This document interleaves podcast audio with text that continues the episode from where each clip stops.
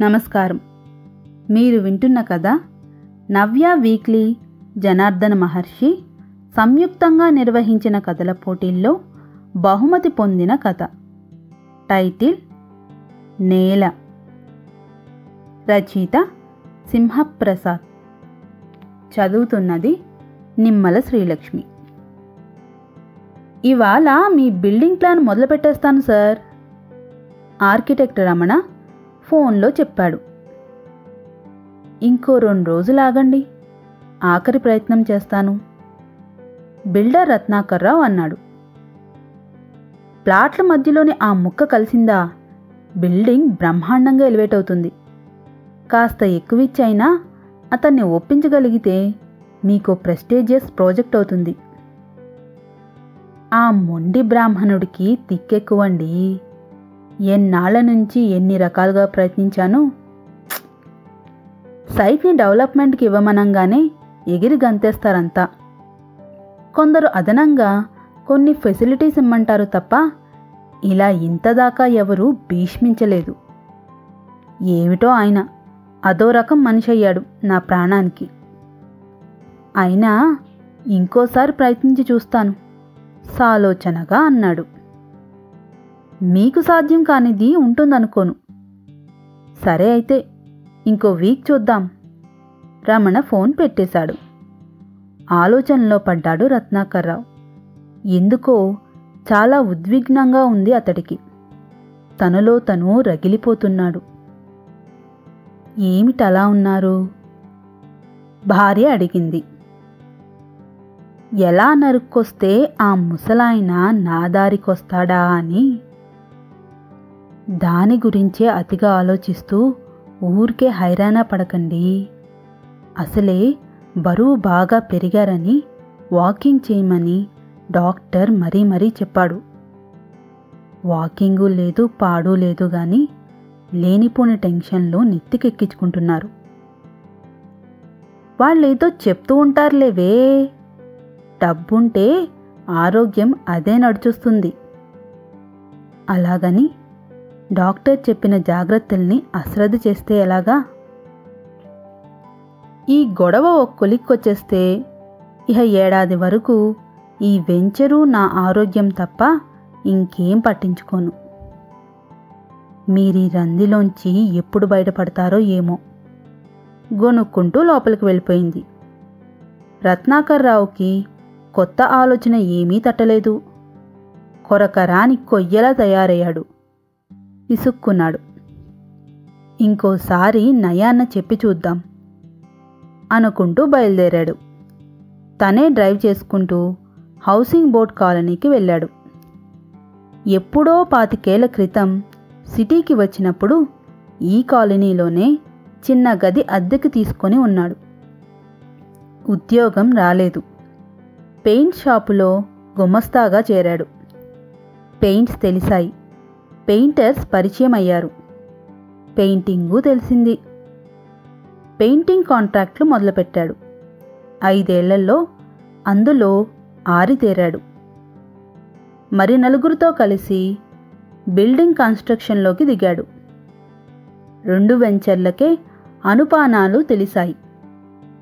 ముఖ్యంగా డబ్బు వడ్డీకిచ్చేవాళ్ళు బాగా పరిచయమయ్యారు. సొంత హౌసింగ్ సంస్థని స్థాపించాడు. ఈ కాలనీలోనే పది వెంచర్లు చేశాడు. అమ్మకపు సులువులు బాగా వంటబట్టాయి. రెసిషన్ టైములో మొదలుపెట్టిన ఒక్కదానిలో తప్ప అన్నిట్లోనూ రూపాయికి రూపాయి మిగిలింది. అనుకోకుండా కాలనీ బస్టాండ్ దగ్గరలో రోడ్డుకు ఆనుకొని ఉన్న రెండు ఎంఐజీలు డెవలప్మెంట్కి వచ్చాయి. అవి ఒకదాని వెనుక ఇంకొకటి ఉన్నాయి. సన్నగా పొడుగ్గా వస్తుంది బిల్డింగు. అందుకని పక్కన వాళ్ళ కోసం ప్రయత్నించాడు. వాళ్ళు మెత్తబడలేదు. కానీ ఆ పక్కన ఇద్దరూ ముందుకొచ్చారు. ఆ తర్వాత ఆ రెండిటికి మధ్యలో వెనక భాగాన ఉన్న ఎంఐజీ అతను అంగీకరించాడు. ఇహ రోడ్డు వైపు ఉన్న ఎంఐజీ ఒక్కటి మిగిలి ఉంది. అది వచ్చేస్తే మొత్తం పద్దెనిమిది వందల గజాలవుతుంది. అదిరిపోయే లెవెల్లో జీ ప్లస్ ఫోర్ నిర్మించవచ్చు సెంటర్లో ఉంది కనుక ప్లాట్స్ హాట్ కేకుల్లా అమ్ముడైపోవడం ఖాయం. అసలు అడ్వాన్స్తోనే నిర్మాణం పూర్తి చేయొచ్చు. కానీ సదరు ఎంఐజీ శర్మ మొండిగటం చిల్లక్కి చెప్పినట్లు చెప్పినా ఒప్పుకోలేదు. అతడు దారిలోకొస్తాడన్న ధీమాతో చుట్టూ ఉన్న ఐదుగురితోనూ అగ్రిమెంట్స్ చేసుకున్నాడు. హౌసింగ్ బోర్డు వారు కట్టిన బిల్డింగ్స్ని పడగొట్టేశాడు. అయినా శర్మ ఎక్కడా లొంగి రాలేదు. అటూ ఇటూ ఉన్న వారితో శర్మకి చెప్పించాడు. ఆయనంతే అంటీ ముట్టనట్టుగా ఉంటాడు. తామరాకు మీద నీటి బొట్టులా అంటారే? అలాగనుకోండి. అదో తరహా మనిషి అన్నారు ఒకరు. పురాణ కథల్లో చదివామే. అలాగా ఋషుల్లా పర్ణశాల నిర్మించుకొని తన ధ్యానం తన పూజలు తన గొడవ తన తిండి తప్ప చుట్టూ ఓ ప్రపంచం ఉన్న సంగతే పట్టించుకోడు. చిత్రమైన మనిషి. అని వ్యాఖ్యానించారు ఇంకొకరు. ఆయన్ని ఇంకెలా ఒప్పించాలో పాలుపోవట్లేదు. ఆయన ఒప్పుకొని ఉంటే ఈ పాటికి వర్క్ ఫుల్ స్వింగ్లో నడుస్తూ ఉండేది. బుకింగ్లు మొదలయ్యేవి.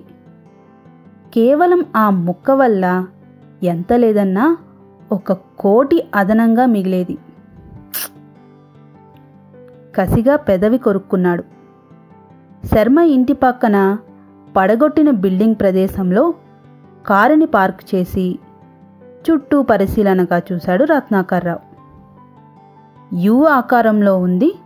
తాను డెవలప్మెంట్కి తీసుకున్న స్థలం. శర్మ ఇంటి ముక్క కలిస్తే దీర్ఘచతురస్రం అవుతుంది.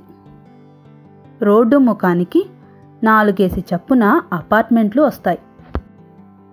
తన స్థలం మధ్యలో దిష్టపెడతలా ఉంది శర్మ ఇల్లు. నిట్టూర్చి ఇదేమైనా ఇంద్రభవనమా?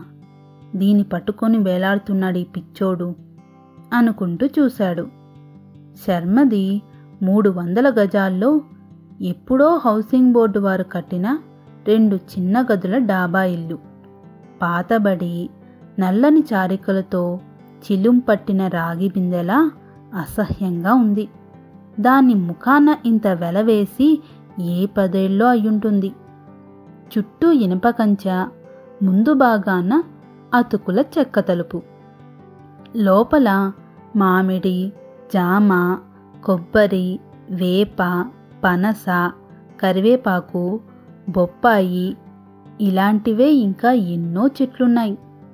ఇక ఎన్ని రకాల కూరగాయ మొక్కలు పాదులు ఉన్నాయో లెక్కే లేదు. డాబాకి అటూ ఇటూ రేకులతో వసారా షెడ్లు దించారు. వాటి మీద తీగలు పాకించారు. ఆ డాబా వంక నిరసనగా చూశాడు రత్నాకర్రావు. తన భారీ శరీరాన్ని ఈడ్చుకుంటూ చెక్క తలుపు తోసుకుంటూ లోపలికి వెళ్ళాడు. శర్మగారు! పెరట్లో మొక్కల పని చేస్తున్న శర్మ మట్టి చేతులతోనే కళ్ళతోనే ఎవరు అని ప్రశ్నిస్తూ వచ్చారు. ఆయన సన్నగా బక్కగా అస్థిపంజరానికి తోలు కప్పినట్టుగా ఉన్నారు. అంగవస్త్రం కట్టుకున్నారు. మెడలోని జంధ్యం కూడా వెలిసిపోయి ఉంది. లావుపాటి అద్దాల కళ్ళజోడు ధరించారు. తల మీద తక్కువ నలుపు ఎక్కువ తెలుపు కలగలిసిన జుట్టు నిర్లక్ష్యంగా ఉంది. కాసేపు కబుర్లు చెప్పుకుందాం రండి. ఎంతైనా ఇరుగు పొరుగు వాళ్ళం. చిన్నగా నవ్వి చేతులు కడుక్కొని లోపల నుంచి రెండు పాత ఇనుప కుర్చీలు తెచ్చివేశారు. ఆయన కూర్చోమనేలోపే చతికిలపడ్డాడు రత్నాకర్రావు. కాసేపు నిలబడినందుకే కాళ్ళు పీకేస్తున్నాయి మరి. కుర్చీ అరిచింది. విరిగిపోతుందేమోనని భయపడ్డారు. శర్మ కాదు రత్నాకర్రావే. ముసలావిడ రెండు స్టీలు గ్లాసులతో మంచినీళ్ళు తెచ్చి ఇద్దరికీ ఇచ్చింది. ఆమె నుదుటన మెరుస్తున్న రూపాయి కాసంత బొట్టు. పచ్చని ముఖంలో పరుచుకున్న అభిమానం అతన్ని ఆకర్షించాయి. నూలు చీర కట్టుకొని సాదాసీదాగా ఉన్న ఏదో పెద్దరికం మరేదో పవిత్రత ఉట్టిపడుతున్నాయి. అయినా కానీ రత్నాకర్రావు ముఖం చిట్లించాడు. అన్నీ ఉన్నా అనుభవించలేని రాత రాసి ఉండటం అంటే ఇదే మరి అనుకున్నాడు తనలో. ఎలా ఉన్నారు బామ్మగారు? మీ ఆరోగ్యం ఎలా ఉంది? అభిమానం మొలకబోశాడు. బాగానే ఉంది నాయనా. ఆ భగవంతుడి దయ వల్ల నా పని నేను చేసుకుపోగలుగుతున్నాను. నీకు ఇద్దరు పిల్లలన్నావు కదూ? ఎలా ఉన్నారు? మహారాజు బిడ్డల్లా ఉన్నారు. ఒకరు ఊటీలో రెండోవారు వైజాగ్లో చదువుకుంటున్నారు. చదువయ్యాక అమెరికా వెళ్ళి కోట్లు సంపాదిస్తారు. చాలా సంతోషం నాయనా. నాకు తెలియక అడుగుతాను ఈ వయసులో మీకు కష్టాలెందుకు చెప్పండి బామ్మగారు? హాయిగా కాలు మీద కాలేసుకొని కూర్చొని జమీందారులా నలుగురు పనోళ్ళతో సేవలు చేయించుకోవచ్చు కదండీ. ఆవిడ కళ్ళు చిట్లించి రత్నాకర్రావు వంక సూటిగా చూసింది. తడబడ్డాడు. నా బాగు ఓగు చూడటానికి ఈయనున్నారు. ఈయన్ని చూడటానికి నేనున్నాను. మమ్మల్ని కన్న తల్లిలా కనిపెట్టుకొని చూడటానికి ఈ ఇల్లు ఈ నేల ఈ చెట్లు ఈ పుట్టలు ఉన్నాయి. మాకేం లోటు చెప్పు. మా తనువులు ఇలా కాలు చెయ్యి ఆడుతుండగానే వెళ్ళిపోతే అంతే సానా. వజ్ర లాంటి ఇద్దరు బిడ్డలున్నారు కదా. మీ చాదస్తం కాకపోతే వాళ్ళ దగ్గరికి వెళ్ళి ఉండొచ్చుగా. మిమ్మల్ని మీ ఇంటిని చూస్తుంటే నాకే గుండెలు తరుక్కుపోతున్నాయి. ఇక మీ పిల్లలు ఎందుకు పట్టించుకోవట్లేదో నాకు బొత్తిగా అర్థం కావట్లేదు. వేదాంతిలా నవ్వారు శర్మ. మనింట్లో మనం ఉండాలి గాని ఎవరో ఇంట్లో ఉంటే అది మనిల్లవుతుందా? నీ పిచ్చిగాని. మీ అబ్బాయి ఇల్లు మీదే కదా? మా అబ్బాయిళ్ళని నువ్వే అంటున్నావు కదా నాయనా. ఇక మాదెలా అవుతుంది? అయినా ఎక్కడా నాకు మడి దడి కుదరవు. మొక్కల్ని సాకందే ఈయనికి నిద్ర పట్టదు. కడుపులో చెల్ల కదలకుండా గడిచిపోతుంది. పలానాది లేదన్నది లేదు. ఈ జన్మకి ఇది చాలు. ఖాళీ గ్లాసులు తీసుకొని వెళ్ళిపోయింది ఆవిడ. రత్నాకర్రావు మొహం కోసిన కందగడ్డయింది దాన్ని కప్పిపుచ్చుకుంటూ పెద్దగా నవ్వేశాడు. నేనింతమందిని చూశాను గాని మీలాంటి వాళ్ళని ఎక్కడా చూడలేదంటే నమ్మండి శర్మతో అన్నాడు. పోనీలేండి భావరహితంగా అన్నారు శర్మ. రత్నాకర్రావు పెదాల మీద నవ్వు విరిగిపోయింది. వచ్చే వారం భూమి పూజ చేస్తున్నాను. రెండు నెలల పాటు దుమ్ము ధూళి వచ్చి పడతాయి. గోలగోలగా ఉంటుందంతా. ఏమీ అనుకోకండి శర్మగారు. విషయ ప్రస్తావనకి నాందిగా అన్నాడు. మీ నేలలో మీరేం చేసుకుంటారో అది మీ ఇష్టం. ఆయన నిర్లిప్తతకి మండుకొచ్చింది. అవసరం తనది గనుక నిగ్రహించుకోక తప్పింది కాదు. మీ ఇంటి చుట్టూ వస్తుంది నా బిల్డింగు. ఐదారు అంతస్తులు వేస్తాను.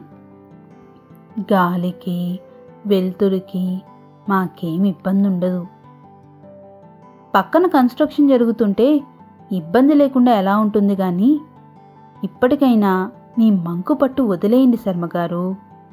అందరికీ నలభై పర్సెంట్ ఇచ్చాను. మీకు యాభై పర్సెంట్ ఇస్తాను. మిగతా అపార్ట్మెంట్లతో సంబంధం లేకుండా మీకు ఎలా కావలిస్తే అలా? పూజ గది మాడ్యులర్ కిచెన్తో సహా ప్రతిదీ ప్రత్యేకంగా కట్టిస్తాను. నా ఖర్చుతో ఏసీ కూడా పెట్టిస్తాను. అదీగాక ఇంకో రెండు అపార్ట్మెంట్లు మీ వాటాకు వస్తాయి. నెలొచ్చేసరికి అద్దె రూపేణా ముప్పై వేలొచ్చి మీ చేతుల్లో పడతాయి. ఎవరి మీద ఆధారపడనక్కర్లేకుండా ఎలాంటి బాధరాబందీ లేకుండా బతికేయచ్చు. మీ తదనంతరం చెరో ప్లాటు మీ పిల్లలకి ఇవ్వచ్చు.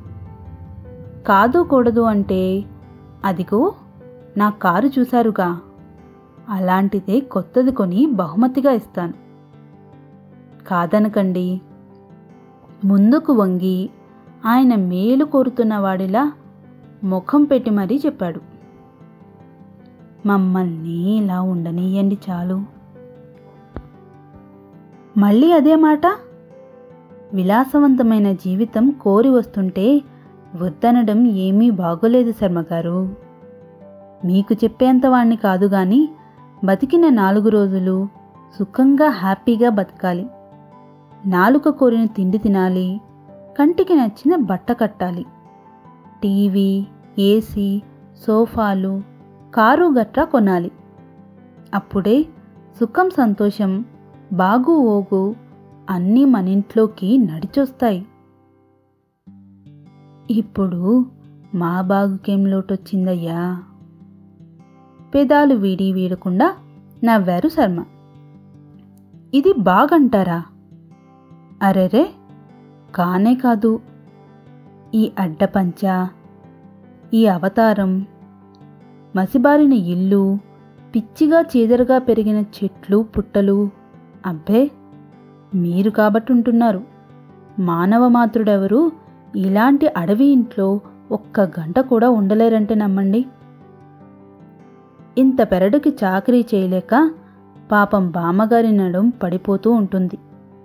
నేత చీరలు కడుతున్న ఆవిడికి పట్టు చీరలు కొని మెడకి చేతులకి నాలుగు రకాల ఆభరణాలు కొని మోడ్రన్ కిచెన్ గిఫ్ట్గా ఇవ్వండి. ఎంత హ్యాపీగా ఫీల్ అవుతారో మీరే చూద్దరు గాని. ఇలాంటి పెన్నిది తనకే లభించినట్టు ఉప్పిపోతూ సంబరంగా చెప్పాడు రత్నాకర్రావు మేము చీకు చింత లేకుండా ఉన్నాం.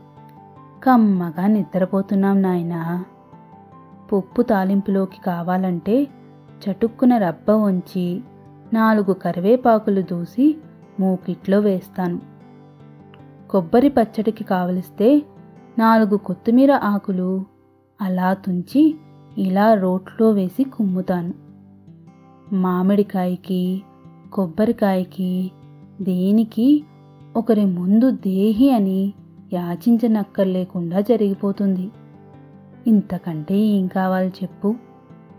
పనస బాగా కాసిందంటే ఈ చుట్టుపక్కల పిల్లలందరికీ తొనలు పందారాలు పెడతాం. ఇహ కథ వచ్చినా కార్యం వచ్చినా పండగొచ్చినా పబ్బం వచ్చినా నాలుగు మామిడాకుల కోసం అంతా వచ్చి పట్టుకెళ్తూనే ఉంటారు. అందరికీ ఏదో ఒకటి పెట్టే భాగ్యం కన్నా ఇంకేం కావాలి చెప్పునాయనా అతడి మాటలు విని గుమ్మంలోకి వచ్చి అంది ముసలావిడ. ఆవిడ ధోరణికి హతాస్తుడయ్యాడు. ముఖం ఎర్రగా చేసుకొని మిర్రి చూశాడు. దొందు దొందే అనుకునేసరికి విసుగుతో కూడిన కోపం పొడుచుకొచ్చింది. ఈ మట్టి మసానంలో మీకేం రత్నమాణిక్యాలు కనిపిస్తున్నాయో నాకైతే తెలియట్లేదు. మనది పోయే కాలమే కానీ వచ్చే కాలం కాదు. ఈ జానెడు నేల కోసం తాపత్రయపడటం మానేసి డీలక్స్ అపార్ట్మెంట్లో కృష్ణ రామ అనుకుంటూ సేద తీరటం అన్ని విధాలా మంచిది. ఏమంటారు? మాకి ఇల్లు వాకిలి బాగుంది. మాకిది చాలు. నువ్వే ఈ కాస్త జాగా కోసం అనవసరంగా తాపత్రయపడుతున్నావు. అటు ఇటు అన్ని పక్కలా కొన్నావుగా? దానితో తృప్తి పడిపో. ఆయన మాటలకు రత్నాకర్రావుకి మండింది. ఇంతలో శర్మ లేవబోతుంటే కంగారు పడ్డాడు. కూర్చోండి కూర్చోండి. మీతో నాలుగు మాటలు మాట్లాడదామనొస్తే అలా లేచిపోతారేంటి? పరి. పనికిరాని కబుర్లతో పొద్దు పూచే బదులు ఇంకే పని చేసుకున్నా పుణ్యం పురుషార్థం కదా అని. పోనీ వాల్మీకి రామాయణం గురించో అరవిందుల వారి సావిత్రి గురించో గాయత్రి మహామంత్రం గురించో మాట్లాడుకుందామంటే చెప్పండి. కూర్చుంటాను అంటూ లేచారు. మీకింకెలా చెప్పాలో తెలియట్లేదు. ఈ మెట్ట వేదాంతాలు వేదాంతపు కబుర్లు గూటికి గుడ్డకి రావు. అది మీరు గ్రహించట్లేదు. ఇది లక్షలు కోట్లతో ముడిపడిన వ్యవహారమండి. అరుస్తున్నట్టుగా చెప్పాడు. కాదు వ్యాపారం. మాకు లాభాలక్కర్లేదు. ప్రభుత్వం ఇస్తున్న పెన్షనే మిగిలిపోతుంది. ఇక మీరు లేస్తే కుర్చీ లోపల పెట్టుకుంటా. అన్నట్టు చూశారు శర్మ. ఎంత ఉన్నా చాలక ఇంకా ఇంకా కావాలని దేవుళ్ళాడతారంతా. మీరేంటిలా? అని ఆగి నోరు వెళ్ళబెట్టాడు వాళ్ళు మహానుభావులేమో. అంతా నొల్లుకొని పట్టుకుపోతారేమో. మాకంత ఆశ లేదు శక్తి లేదు. అని ఇంకేదో అనబోయి ఇంటి ముందుకొచ్చి నిలబడిన ఆవును చూసి ఏమేవ్? గోమాలక్ష్మి వచ్చిందేవ్? అంటూ అరిచారు శర్మ. చిర్రెత్తుకు రాగా విసుగ్గా చూశాడు రత్నాకర్రావు. నా కళ్ళు పేలిపోను చూడలేదు సుమ్మండి గబగబా నాలుగు అరటిపళ్ళు తీసుకువెళ్ళి మోరెత్తి చూస్తున్న ఆవుకి పెట్టింది ముసలావిడ. అది తింటుంటే గంగడోలు నిమురుతూ ఆనందంగా చూస్తూ నిలబడింది. మరి నన్ను వెళ్ళమంటారా శర్మగారు? అసహనంతో అడిగాడు. సంతోషం. ఇదే ఫైనలా? ఈ నెల నాకివ్వరా? చటుక్కున లేచి చెయ్యి ఊపుతూ అడిగాడు. చిన్నగా నవ్వారు. నేలంటే భూదేవి. నీది నాది ఎలా అవుతుందయ్యా? మన పిచ్చి కాని అంటూనే కుర్చీల్ని మడిచి లోపలికి పట్టుకుపోయారు. ఆయన వంక లోపలికి వెళ్తున్న ఆవిడ వంక పిచ్చిగా కసిగా చూసి విసవిస కారు దగ్గరికి వెళ్ళాడు రత్నాకర్రావు. ఆ పది అడుగులకే ఆయాసం వచ్చేసింది. ఒళ్ళు ఇష్టం వచ్చినట్టు పెరిగిపోయింది. ఓసారి కేరళ వెళ్ళి ప్రకృతి ఆశ్రమంలో చేరాలి. పది పదిహేను రోజులుండైనా కనీసం పది కేజీలు బరువు తగ్గాలి. ఇక అశ్రద్ధ చేయకూడదు అనుకుంటూ కార్ ఎక్కి స్టార్ట్ చేశాడు. తిన్నగా తన రియల్ ఎస్టేట్ ఆఫీస్కి వెళ్ళాడు. దుమదుమలాడుతున్న అతన్ని చూసి మిగతా స్టాఫ్ గమ్మునుండిపోయారు. ఆ ముసలి బ్రాహ్మణుడు మనకి లొంగడు. ఆ ల్యాండ్కి నీళ్ళు వదులుకోవాల్సిందే. తన సొమ్మేదో పోతున్నంత బాధగా అక్కసుగా అన్నాడు సూపర్వైజర్ సీనుతో. అవునంటూ తలాడిస్తూ ఇద్దరికీ ఎనభై ప్లస్ ఉంటుంది. అయినా చులాగ్గా ఎలా బతికేస్తున్నారో మిస్టరీయేనండి అన్నాడు ఆశ్చర్యంగా. ఇంతలో వాటర్ డిపార్ట్మెంట్లో పనిచేసే యాదగిరి లోపలికొచ్చి విష్ చేశాడు. ఎట్లున్నారు సార్? ఎప్పుడు సురు చేస్తున్నారు? ఈ పాటికి మొదలవ్వాల్సిందేనయ్యా. చిన్న ప్రాబ్లం వచ్చి పడింది. మధ్యలో పిలకలా మిగిలిపోయిన ముక్క కలుస్తుందేమోనని చూస్తున్నా. అన్నట్టు మా సైట్ మధ్యలో ఉన్న ముసలి బ్రాహ్మణుడికి బోర్ లేదు. మంజీరా నీళ్ళే దిక్కు. ఆ ఇంటికి ఏదో వంకబెట్టి నాలుగు రోజులు వాటర్ సప్లై ఆపేస్తే కుదరదు. ఐఏఎస్ ఆఫీసర్ రమాదేవి వాళ్ళకి రిస్తేదార్ కావాలి. మరెలా చచ్చేదయ్యా? విసుగ్గా అన్నాడు. ఎన్నో వెంచర్లు చూశాడు గాని ఎక్కడా ఇలాంటి పితలాటకం ఎదురవ్వలేదు. ఏమీ చెప్పలేక నవ్వేసి వెళ్ళిపోయాడు అతడు. వాళ్ళ అబ్బాయి మీద మళ్ళీ ఒత్తిడితేనా? రత్నాకర్రావు స్టాఫ్ని అడిగాడు. ఫోనే కదా చెయ్యండి. డైరీ తిరిగేసి శర్మగారు అబ్బాయి నంబరు చూసి ఫోన్ చేశాడు.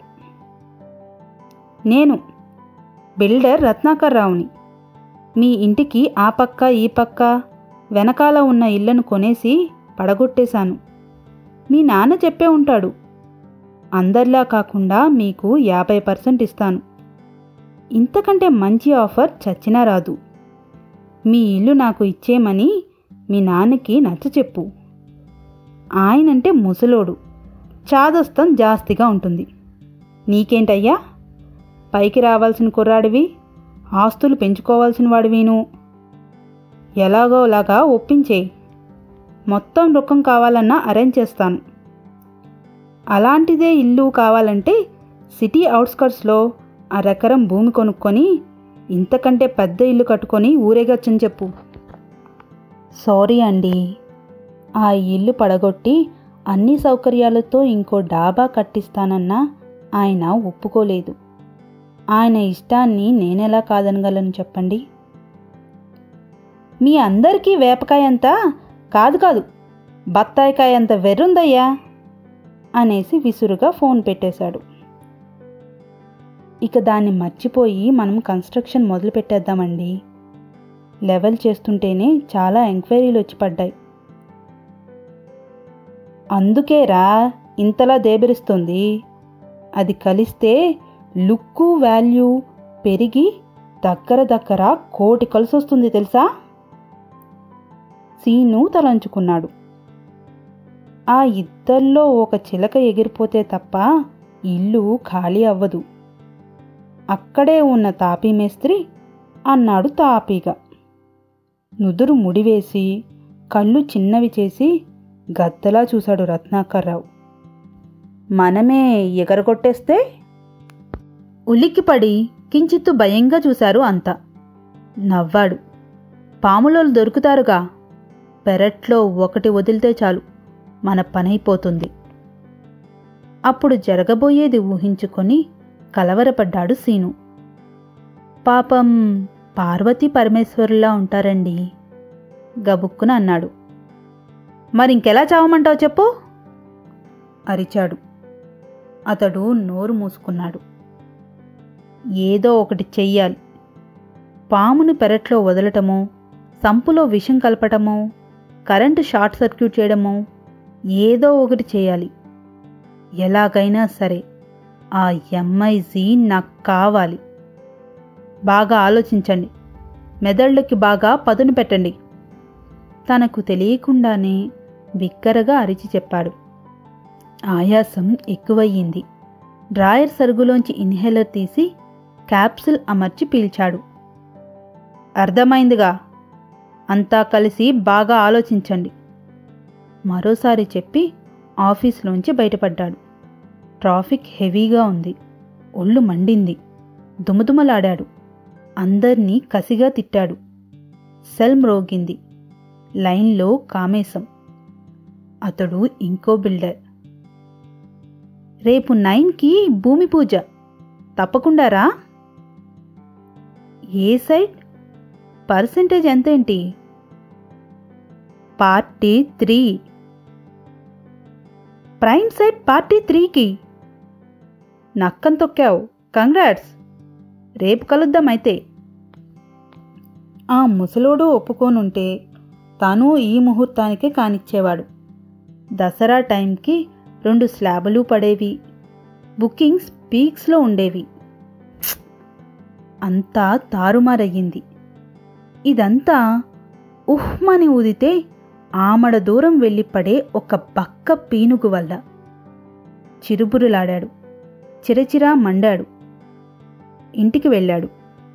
తన పార్కింగ్ ప్లేస్లో ఎవరిదో బైక్ పెట్టి ఉంది. వాచ్మెన్ మీద కళ్ళు మూసుకొని పడ్డాడు. అతడు వణుకుతూ వచ్చి బైక్ని పక్కకు మార్చాడు. లిఫ్ట్ సమీపించాడు. కరెంటు లేదు. గుండె గుబిల్లుమంది. తన ఫ్లాట్ నాలుగో అంతస్తులో ఉంది. వాచ్మెన్ వెనకే వచ్చి కరెంటు పది నిమిషాల క్రితమే పోయిందని చెప్పాడు. అసహనంతో మండుతూ నేలని బూట్ కాల్తో తన్నాడు రత్నాకర్రావు ఇవాళేదో శని పట్టుకున్నట్టుగా ఉంది అన్నాడు పైకే. ఆ తర్వాత ఈసారి ఎలాగైనా అందర్నీ ఒప్పించి జనరేటర్ కొనాలి అనుకుంటూ మెల్లగా మెట్లెక్కసాగాడు. ఈ బిల్డింగు అతడు కట్టిందే అప్పట్లో జనరేటర్ బ్యాకప్ గురించి బయర్స్ అడిగితే మెయింటెనెన్స్ చాలా అవుతుందోయ్ అని చెప్పి త్రోసిపుచ్చాడు. మెట్లెక్కడం చాలా కష్టంగా ఉంది. ఒళ్ళు ఒంటి బరువు అడ్డదిడ్డంగా పెరగనిచ్చినందుకు తనని తాను తిట్టుకుంటూ అతి మెల్లిగా మెట్లెక్కి ఇంట్లోకి వెళ్తూనే ఒగురుస్తూ సోఫాలో కూలబడ్డాడు. భార్య మంచినీళ్ళతో పరుగున వచ్చింది. తిమితి పడ్డాక అంది. కరెంట్ వచ్చేదాకా కిందెక్కడైనా వెయిట్ చేయాల్సింది. మూడ్ ఖరాబ్ అయ్యింది ఆ ముసలోడు తాను పట్టిన కుందేలికి మూడే కాళ్ళని కూర్చున్నాడు. ఏదో అద్భుతం జరిగి ఈ రాత్రికి టపా కట్టేస్తే నా సమస్య తీరిపోద్ది. ఒడ్డున పడిపోతాను. మీకోసం పాపం ఆయన్నెందుకు చావమని శాపాలు పెడతారు? పోనీలేదురు. మనకింతే ప్రాప్తమనుకొని మిగతా భూమిలో కడితే సరి. కళ్ళెర్ర చేసి చూశాడు. ఎంత నష్టం వస్తుందో తెలుసా? కోటి. అతడి కోపం తగ్గాక కాఫీ ఇస్తూ అంది. మన చేతిలోకి వచ్చింది పోతే బాధపడటంలో అర్థముంది. రానిది పోతే ఎందుకంత ఇదవ్వడం? మిర్రి చూశాడు. జవాబు తోచలేదు. కళ్ళు మూసుకొని సోఫాలో వెనక్కి వాలాడు. మనసు పొరల్లో ఏదో తెలియని ఘర్షణ. ఆ ఇల్లు ఆ ముసలోళ్ళు ఆ ఇంటి చుట్టూ ఉన్న తన స్థలము కళ్ళ ముందు మెదిలాయి. వదలను. అది నాకు కావాలి. ఆ నేలని ఎలాగైనా సరే దండోపాయంతోనైనా సరే నాది చేసుకుంటాను. తనలో అనుకోబోయి పైకే అనేశాడు. భయంగా చూసింది భార్య. ఎందుకంత మీలో మీరే మదన పడుతున్నారు? బీపీ ఎక్కువవుతుంది జాగ్రత్త. దేవుడు చల్లగా చూడాలి గాని ఇంకో వెంచర్లో ఇంతకింత కలిసొస్తుంది. అతడలా సమర్థించుకోలేకపోయాడు. సరిపెట్టుకోలేకపోయాడు. కోటి రూపాయల నోట్ల కట్లు కళ్ళ ముందు నుంచి గబగబా నడిచి వెళ్తూ అతన్ని ఉద్వేగపరుస్తున్నాయి ఉద్రిక్తం చేస్తున్నాయి. నిద్ర సరిగ్గా పట్టలేదు. అటూ ఇటూ అశాంతిగా దొర్లాడు. హఠాత్తుగా అమ్మా! అంటూ గుండె పట్టుకున్నాడు. గుండె నొప్పితో విలవిలలాడుతుంటే ఏడ్చేసింది అతడి భార్య. ఏం చేయాలో తోచక ఇరుగు పొరుగు తలుపులు బాధింది. అంతా వచ్చారు. అర్జెంటుగా ఆసుపత్రికి తీసుకెళ్ళాలి అన్నారు.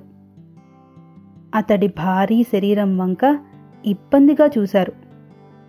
ఒకరు ఆలస్యం చేయొద్దంటూ తొందర పెట్టారు.